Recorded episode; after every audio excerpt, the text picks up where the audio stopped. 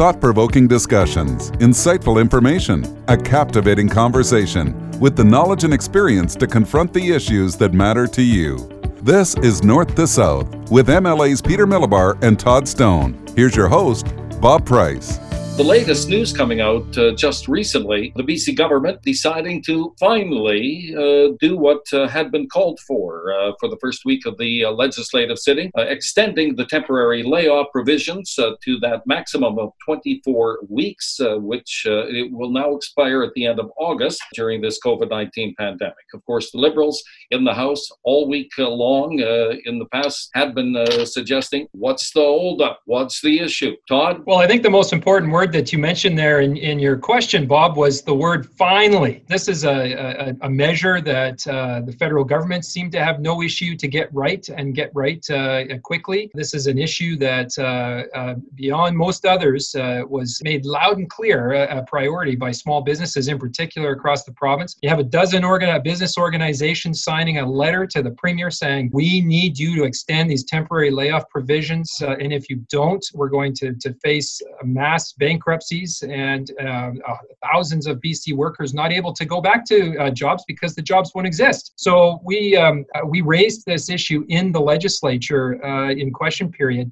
I think quite effectively uh, lit a fire under their butts. And, uh, you know, I, I, think we're all happy to see, uh, albeit it took longer than it should have, the, the Premier and his government uh, have, have, have done a big uh, a 180 here and have retreated and have done the right thing. It just shouldn't have taken uh, this long and, and they shouldn't have put business, small businesses in particular, through much so much stress and anxiety in the process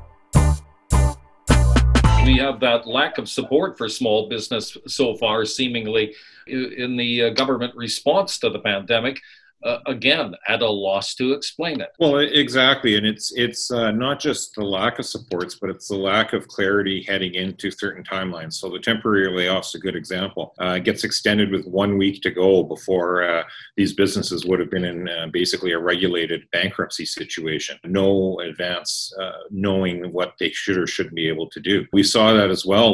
Ministry we brought in some COVID-related measures legislation when we were in the legislature this week. Conspicuous missing out of all of it the only piece that was not uh, in that to give more powers to extend would be the, the eviction uh, ban for commercial tenants. And so uh, July 1st, uh, the, the eviction ban on commercial tenants expires, and uh, we'll be right back where we were with a whole lot of small businesses and landlords uh, struggling to figure out their way forward, and the government not there to help support them. we're hearing shortages of PPE for people as they're trying to get reopened, or they're starting to reopen and they realize they're going through more PPE than they thought thought they were ever going to need. Most small businesses never had to worry about masks and gloves and hand sanitizer in the volume they do now. No government help to try to source that at all. No government help to try to bring those costs down. It's getting very expensive uh, for those types of uh, pieces of equipment. So a wide range of supports uh, business community has been looking for that the province just simply is not at the table with. They seem to be trying to ride the coattails of federal government programs, point to the federal programs and say, there you go, there's a business plan. And probably the last piece, you know, there's 1.5 billion and is supposed to be part of the economic recovery plan for business. And the premier has gone out with a survey for the next six to eight weeks to talk to the public about what supports the individual employee would like to see, not what the business owner needs to survive so that employee actually has a job. And so, you know, they've, they've had 100 days sitting on 1.5 billion. Uh, it's going to take them another two, three months to try to get anything of that out the door. And the way the survey is structured, frankly, it looks like it's going to turn around and not be supports for business at all. Um, it's going to be an electioneering uh, survey done so they know which parts of the province they need to promise what to. You know, I actually raised that on Twitter. I, uh, I just simply raised the question is this policy or is it politics. And it sure sounds, it sure has the taste, the scent of politics. Oh, absolutely, and and that's the concern. Uh, you know, they, they, want your postal code, they want your age, they want uh, your gender, they want um, your ethnic background. All about how to spend 1.5 billion for business. None of that really has much to do with tying into to the business community whatsoever. But it certainly starts to give the government a very good snapshot of what uh, everyday people would like to see in their particular region of the province moving forward. And and we are at a minimum or maximum, I guess, uh, 14 months away from the next general election. So the timing is very convenient for the government. The business community needs that 1.5 billion in support, and they need it out the door now. Uh, they don't need to wait another three, four, five months for the government to finally take action. On the uh, other situation uh, in Victoria, the uh, worst kept secret of all, we're back in a deficit situation, surprising no one.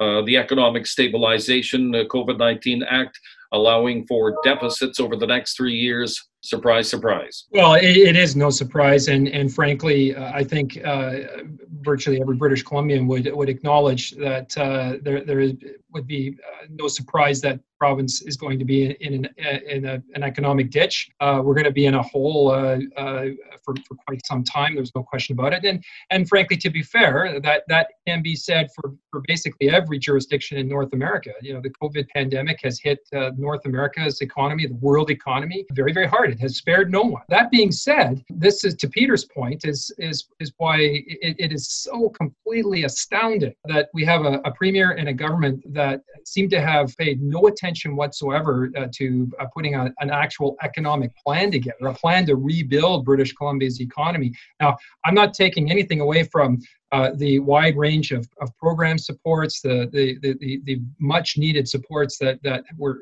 you know, have been put in place over the last hundred days. Uh, by the way, mostly by the federal government. Uh, the province has been riding the federal government's coattails to, for the most part. What I'm talking about is where is the economic plan to rebuild BC's economy through this pandemic and beyond? Uh, you know, we're, we're talking a year from now, three, five, ten years from now. Where is that plan? We've got uh, a half a million British Columbians that have lost their jobs. You've got tens of thousands of small businesses that are on their knees. You've got a government that's been sitting on a, a $1.5 billion of, of stimulus that was uh, supposed to be earmarked uh, as approved by the Legislative Assembly unanimously last March 23rd. Uh, it was earmarked for stimulus for business uh, to, to, to, keep uh, business doors open and make sure that people had jobs to, to go back to. And the government hasn't spent any of the money. What does John Horgan come up with? He comes up with a survey, uh, as you and Peter have just uh, discussed. It, I mean, it's it's laughable. And, and of course, to make matters uh, even worse, in this legislative session that just resumed a few days ago, we're we're being asked to debate budget estimates for a budget that was introduced uh, on, in February of this year which is now completely and totally irrelevant to the circumstances uh, facing British Columbians and, and uh, the BC government. It's nothing short of, of farcical. Uh, so we're going to continue to call on the government to bring in a, a revised budget or at least an economic update that, that uh, gives British Columbians some assurance of knowing what exactly are the economic impacts of, uh, of, of the COVID pandemic and as importantly, what is the government's plan to get British Columbia's uh, economy and the people of BC through this pandemic and uh, years, you know, out um, back into a place where we've got a thriving, growing, diverse uh, economy? Week one of uh, a virtual uh, legislative sitting. Just a couple of uh, quick thoughts from both of you on that. Peter, first. Well, it was very different. I, I, was down in Victoria. It was strange. It was somewhat seamless when people would zoom in and, and we would watch them in the legislature. It was very different being in the legislature where you might be one of maybe two people sitting in the chamber at any given time in a debate, and, and the rest of the debate was actually happening virtually on Zoom. But, you know, it, it's not a perfect system, but given the times, it will do for the time. Uh, it's not something I would want want to see uh, permanently, obviously, but um, it is important that we, we get to question and hold the government to account, understand where the money is going and the policies are. So it, it will work for the time being. Todd? I was on the other end of that coin. Uh, I participated the, the first week uh, of the legislative session virtually from my office in Kamloops. I was able to make uh, a statement. Uh, I was able to, to follow along the proceedings uh, very closely as if I was sitting in the chamber. I think my my statement as I read it came came through loud and clear